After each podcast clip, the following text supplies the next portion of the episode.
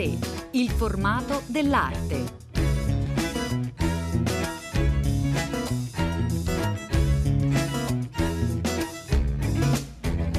Buongiorno, buongiorno, bentornati all'ascolto di A3, un aspetto particolare eh, dell'arte di Picasso, oggi al centro di questa nostra nuova puntata di A3, in particolare la ceramica è al centro dell'attenzione grazie ad una mostra, una mostra a Faenza al MIC, un museo dedicato proprio alla ceramica molto importante che cercheremo eh, di raccontare con questa occasione. Dunque Picasso, la sfida della ceramica è il titolo di questa mostra, mostra che potete visitare fino al 12 aprile del 2020. Noi diamo il buongiorno e il, bon- il benvenuto a Claudia Casali che ha co-curato questa eh, mostra. Buongiorno.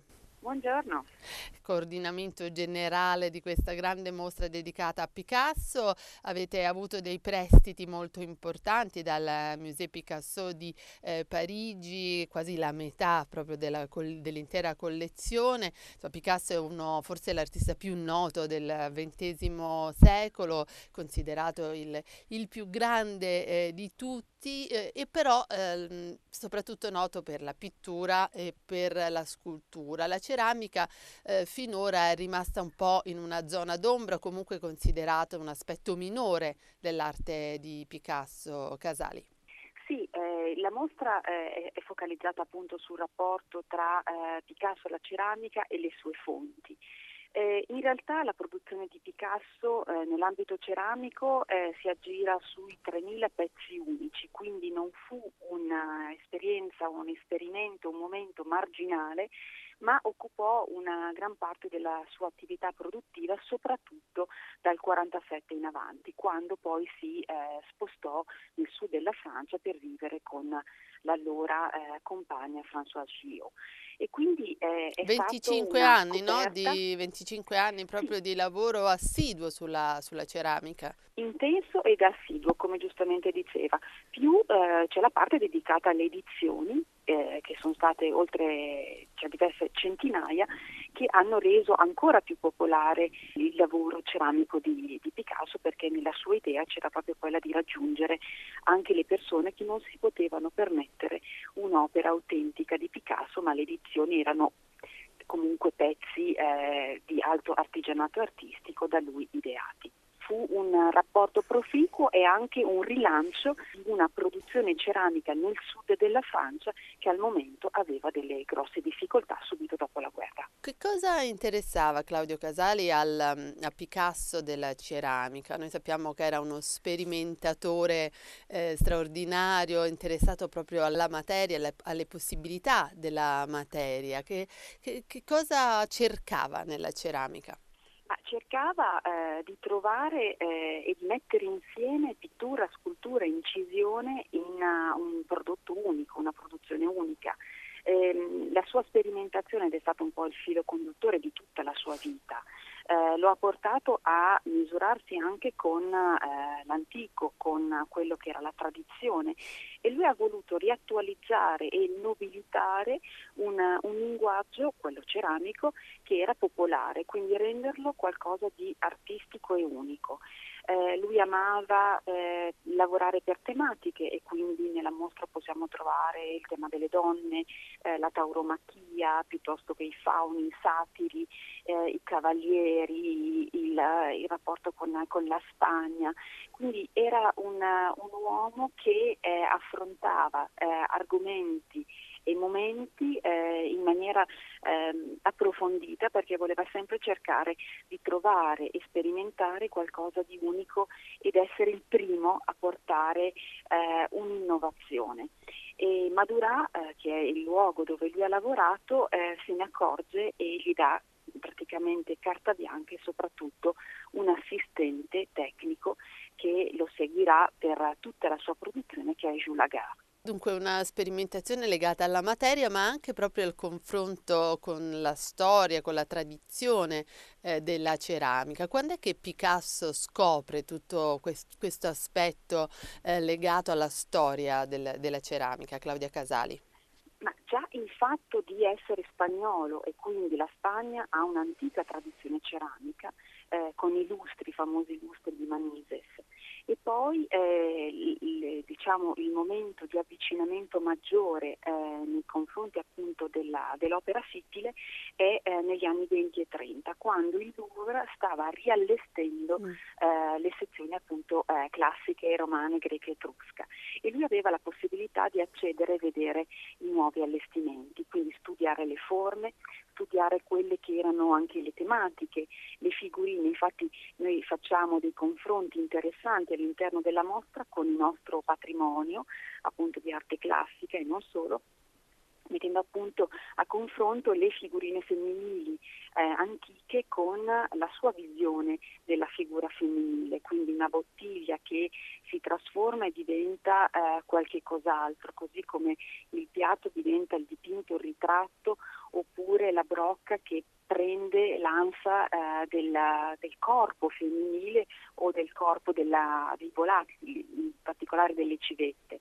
Mm. E mh, non si limita solo all'arte classica, il suo rapporto e sua, eh, il suo interesse, ma anche e soprattutto all'arte mesoamericana, che lui da spagnolo aveva eh, visto nelle collezioni reali. E quindi ehm, ci sono in mostra i suoi vasi aztechi, che già dal titolo eh, hanno un chiaro riferimento e collegamento alle culture mesoamericane e noi mettiamo il nostro patrimonio di confronto proprio anche formale, perché le bottiglie con anse particolari eh, delle, delle, culture azteche eh, sono riprese poi in maniera interessante dallo stesso Picasso. C'è anche il rapporto di Picasso con, con l'Italia, con le mostre realizzate negli anni 50, segnare un rapporto importante con, con la ceramica. Claudia Casali. Sì, e nel 1953 ci fu la prima grande antologica di Picasso a Roma, che poi venne trasferita in seconda battuta a, a Milano e fu il vero grande momento di eh, celebrazione ma anche di scoperta da parte degli italiani di questo artista che era stato studiato eh, principalmente sulle pubblicazioni. E, quella fu la mostra eh, più importante, eh, una mostra che fu costruita da Lionello Venturi in maniera molto moderna. Ancora io ho avuto la possibilità di visitare gli archivi della Galleria Nazionale d'Arte Moderna di Roma, dove è custodito il corpus diciamo, eh, di eh, documenti eh, che hanno costruito questa, questa mostra e come dicevo eh, è stata costruita proprio con un impianto moderno, con un ufficio stampa, con un servizio prestiti, con un servizio promozione, con tante conferenze che, eh, che furono fatte eh, ehm, per far vivere la mostra, aperture serali straordinarie, navette che collegavano la stazione centrale con la galleria, quindi veramente un impianto unico ed esclusivo per questa mostra. Ma che cosa gli italiani videro? Fu una mostra ehm, visitata da più di 60.000 visitatori, mm. ehm, videro eh, pittura soprattutto, ma anche 39 ceramiche che lui aveva realizzato a Valloris. E, mh, siamo riusciti anche a mh, pubblicare nel catalogo della mostra alcune immagini di questo, questo allestimento interessante e c'è una particolare immagine eh, che riprende l'allora direttrice Palma Bucarelli con in mano una eh, civetta che è uno poi dei simboli eh, di tutta la produzione ceramica eh, di Picasso di, quella, di, quell'epoca e che abbiamo in mostra proprio. Ecco, ho visto, a, infatti, ma eh, che significato aveva la civetta in questo contesto per, per Picasso? Lui fu collegato al, ai gufi, alle civette eh, per un incidente che accadde quando era ad Antibes ci fu questa civetta piccolissima eh, che entrò nel, nel, sottotetto dove lui aveva appunto il suo studio e aveva una zampa, una zampa ferita. E lui con il suo eh, assistente la eh, ricoverarono e la, la tennero finché non riuscì a camminare e si affezionò così tanto, infatti a Palazzo Grimaldi ad Antipe ci sono molte foto di lui con questa piccola civetta in mano che ha, eh, degli occhi giganteschi rispetto al, al corpo. E, dicevo, si affezionò così tanto a questo animale che se lo portò a Parigi e eh, visse con Françoise e Picasso nello studio di Sant'Agostin insieme a altre colombe e pappagalli eh, nella, nel loro appartamento. Grazie, grazie molto a Claudia Casali per essere stata grazie con noi. A voi.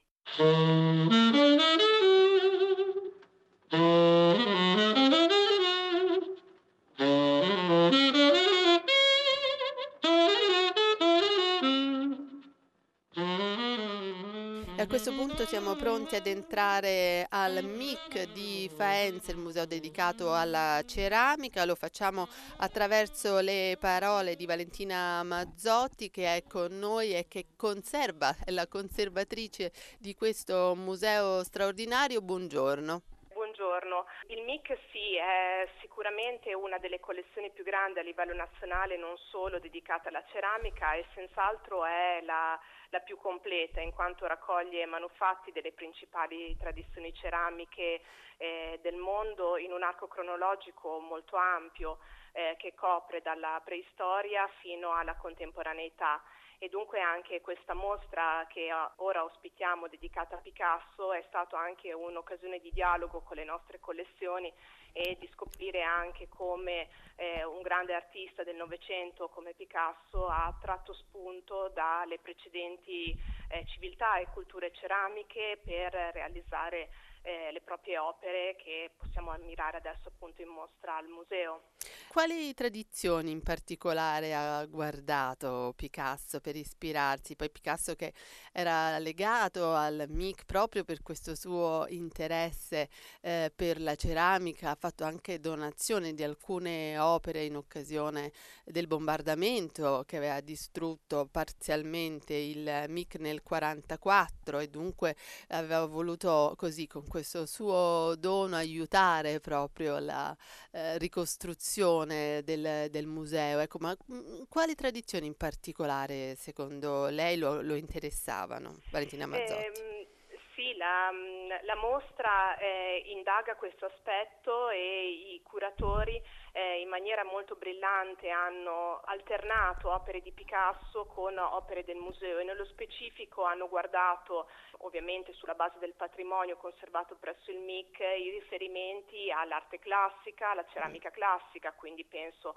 alle ceramiche attiche, a figure nere, figure rosse, che hanno rappresentato una fonte di ispirazione per eh, questo grande artista, ma anche ehm, ehm, culture e tradizioni ceramiche più lontane dalle nostre, come penso alle produzioni eh, della Mesoamerica, quindi delle pro- produzioni precolombiane, che anche in questo caso hanno eh, dato molti spunti e sollecitazioni a Picasso e alle sue produzioni, eh, ma mh, tornando a realtà più prossime alla nostra, anche la tradizione popolare, la ceramica pro- popolare, soprattutto la ceramica popolare eh, francese, ehm, che è l'ambito in cui ha operato anche come ceramista ehm, Pablo Picasso. A parte la mostra di Picasso che è insomma un'occasione anche per riscoprire o scoprire il Mica Faenza, ecco io le chiederei Valentina Mazzotti di portarci un po', di farci immaginare la collezione di, di questo museo unico in Italia. Sì, la collezione è vastissima, come dicevo prima, è una collezione che copre veramente dalla, dalla preistoria fino alla contemporaneità e, e diciamo, le tradizioni e le culture sia eh, occidentali, europee che quelle più esotiche e lontane sono cadenzate su un percorso che prende in considerazione prima le eh, culture più lontane per poi avvicinarsi a quelle più a noi prossime eh, ma mi piacerebbe anche ricordare il fatto che il eh, museo non è soltanto uno spazio espositivo, quindi una, eh, un'esposizione di bellissime ceramiche, ma è anche un luogo di saperi, di conoscenze, con tutta una serie di servizi, di attività collegate alla parte espositiva, penso alla biblioteca specialistica che conta oltre 28.000 volumi e che proprio in questo periodo abbiamo rinnovato nella sua parte storica con un lungo cantiere che ha riguardato la messa a norma del, delle strutture e degli impianti oppure al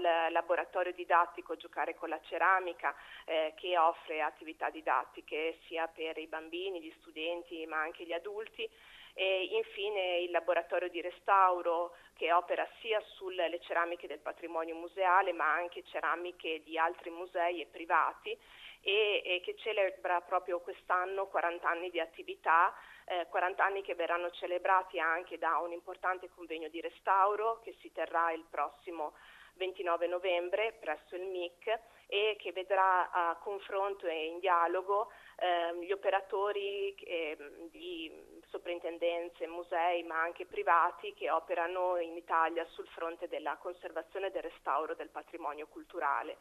Eh, quindi mh, la richiesta del MIC è sia le sue collezioni, eh, sia la, le sue esposizioni, ma anche tutta questa serie di conoscenze e saperi che ne fanno proprio un centro eh, globale di documentazione sull'arte ceramica. E dunque c'è la possibilità fino ad aprile di visitare questa grande mostra dedicata a Picasso, il suo rapporto con la ceramica, questo suo desiderio di esplorare un materiale, soprattutto come l'argilla, ma anche di eh, proprio riunire, come diceva prima eh, la curatrice, proprio un, eh, in un unico materiale anche la pittura, la scultura, persino l'incisione e allo stesso tempo eh, ritrovare le magnifiche collezioni del Museo della Ceramica a Faenza. Noi ringraziamo molto Valentina Mazzotti per essere stata con noi. Grazie, arrivederci. Arrivederci. Pagine d'arte.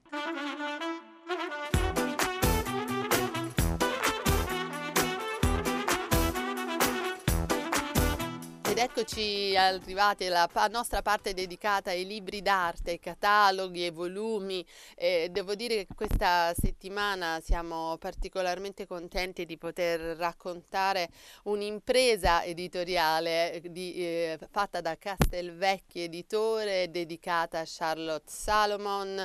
Eh, ne abbiamo parlato già diverse volte, una storia, eh, una storia ma anche un'artista eh, straordinaria qui in un'edizione edizione eh, completa di tutto il suo lavoro, un volume dunque molto importante, siamo qui a raccontarlo con eh, Bruno Pedretti, storico dell'arte che aveva già dedicato un eh, libro, un romanzo a eh, Charlotte, Charlotte la morte e la fanciulla era il, il titolo mm, del libro, buongiorno a Bruno Pedretti. Buongiorno a voi. Dunque, Charlotte Salomon, le, le, chiedo prima di presentarla ai nostri ascoltatori. Charlotte Salomon nasce a Berlino nel 17 da una famiglia ebraica benestante. Suo padre è un medico che diventerà poi anche un cattedratico e la madre è musicista eh? e eh, ha una formazione che eh, diventa anche artistica perché frequenterà per qualche anno l'Accademia di Belle Arti di Berlino, unica studentessa eh, ebrea ammessa peraltro, prima che venga in qualche modo fatta scappare in Francia dai genitori per raggiungere i nonni a Villefranche-sur-Mer vicino a Nizza, dove eh, vivrà fino a, al settembre del 42 quando viene arrestata dalla Gestapo, portata, portata infine ad Auschwitz dove viene, viene subito uccisa. Ci lascia eh, un'opera straordinaria, Pedretti. Quando è appunto eh, profuga eh, in Francia, nel, più o meno negli ultimi due anni di vita, lei eh, mette mano al racconto, al, al racconto visivo di tutta la sua vita. Per fortuna questa sua opera autobiografica eh, sopravvive alla, al suo arresto e alla sua morte. Come sopravvive Pedretti? Eh, perché lei la affida al medico della, del borgo, il quale la, la, conserva, poi finita la guerra la fa avere a questa signora americana che era colei che ospitava sia i nonni materni di Charlotte e poi eh, Charlotte stessa. La signora Ottilie Moore che appunto era scappata in America portandosi dietro un po' di bambini quando i nazisti occupano la Francia. E quindi in qualche modo il medico poi, eh, Moridis, la fa avere eh, ai genitori miracolosamente scampati eh, allo sterminio di Charlotte, mm. al padre e alla matrigna e dunque poi quest'opera viene eh, appunto consegnata dalla signora americana, cui era dedicata peraltro ai genitori sopravvissuti di Charlotte, i quali la danno poi al Rijksmuseum di Amsterdam e quando poi invece nasce eh, il Museo Ebraico di Amsterdam nel 71 viene eh, depositata lì, dove è ancora eh, raccolta insomma in qualche modo. Lei racconta la sua vita, infatti si intitola Vita o teatro, eh, racconta appunto le, le, vicende, quelle più dolorose, eh, quelle meno dolorose della, della, sua esistenza.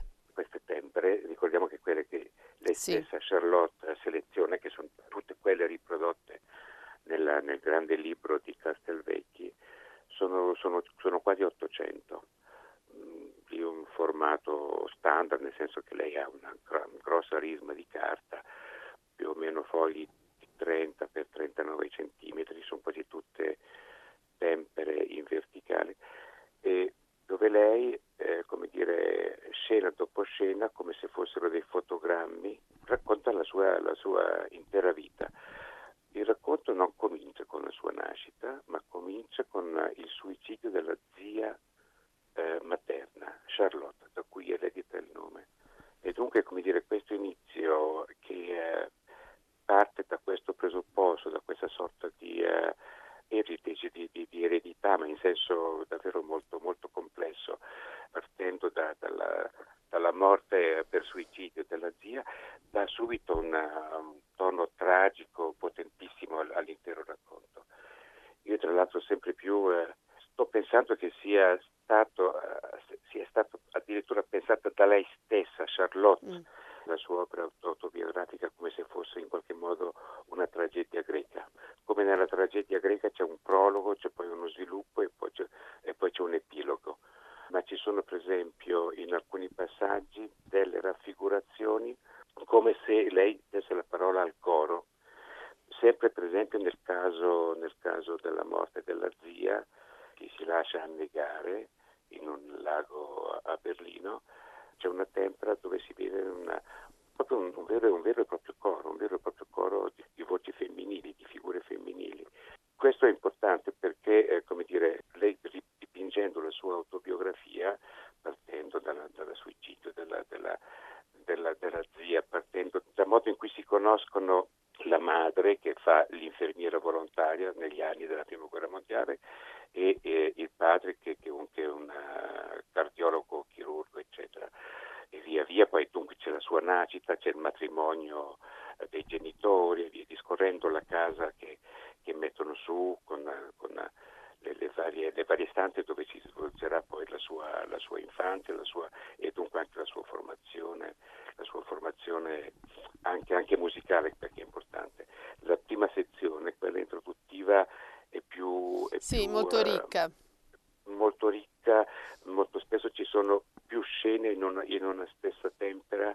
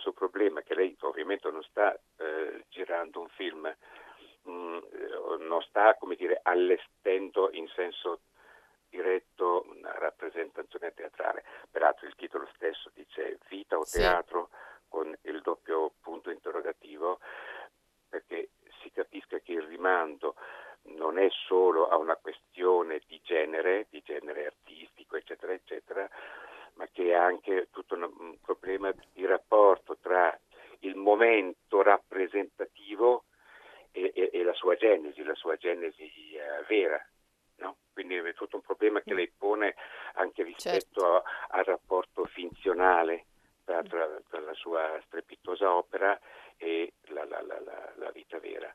Quindi ecco che lei la immagina sempre come una sorta di grande messa in scena teatrale, peraltro il sottotitolo dice anche che è un Ein Singspiel.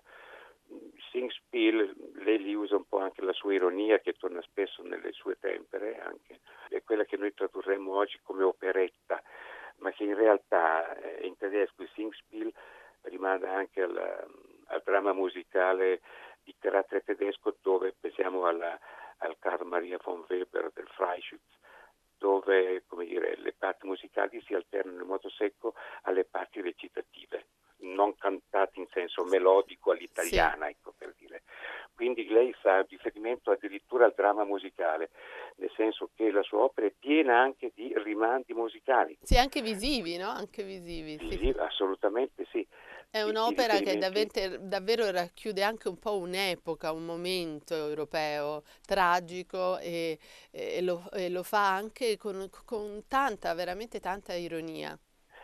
Tanta ironia, tanta, come dire, mm, intuizione mm. vitale e poi tantissima cultura, cioè mm, una cosa, una cosa che sorprende è che la capacità di questa giovane donna di dar voce eh, e dimostrare attraverso la, la, sua storia soggettiva, uh, la, la, storia europea che poi prende questa dimensione tragica portata appunto dalla barbarie nazifascista in qualche modo, no? che poi la, la travolgerà, e poi la straordinaria forza, il lavoro autobiografico, è perché dentro trasuda un'esemplarità tra la sua vicenda è ciò che rappresenta in qualche modo no? in, questo, in questo Novecento disastroso, ma culturalmente anche altissimo, nel senso che eh, a volte anche dicendolo esplicitamente, come c'è quella, l'importante sezione dove lei comincia davvero a fare l'artista nei, nei brevi anni dello studio all'Accademia sì. di Belle Arti di Berlino, dove viene ammessa con grandi difficoltà e poi sì. viene anche messa un po' in imbarazzo perché addirittura a un certo punto lei vince un premio perché ovviamente si sta dimostrando una, mm. una lieva eccezionale però non gli viene dato dal professore che gli spiega guarda se no ti mettevamo in luce come ebrea e allora guai in vista guai sì. e, insomma evitiamo ulteriori guai lei come dire ha un invaghimento non si capisce bene con questo personaggio sì. che era Alfred Wolfson, alias eh, nella, nel testo eh, Amadeus Daberlon, che è un giovane eh, musicista ma anche teorico dell'arte, eccetera. Per cui in questi loro rapporti vengono fuori no? Eh, eh, tutta una serie di osservazioni dove si capisce che questa questa giovane donna è di una sensibilità ma anche di un'intelligenza. Di una profondità, è un'opera profondità, davvero straordinaria, siamo fortunati ad averla in, in, in questa nuova sì. edizione di Castelvecchi, dunque Charlotte Salomon, Vita o Teatro. Noi ne abbiamo parlato con Bruno Pedretti che ringraziamo molto per essere stato con noi.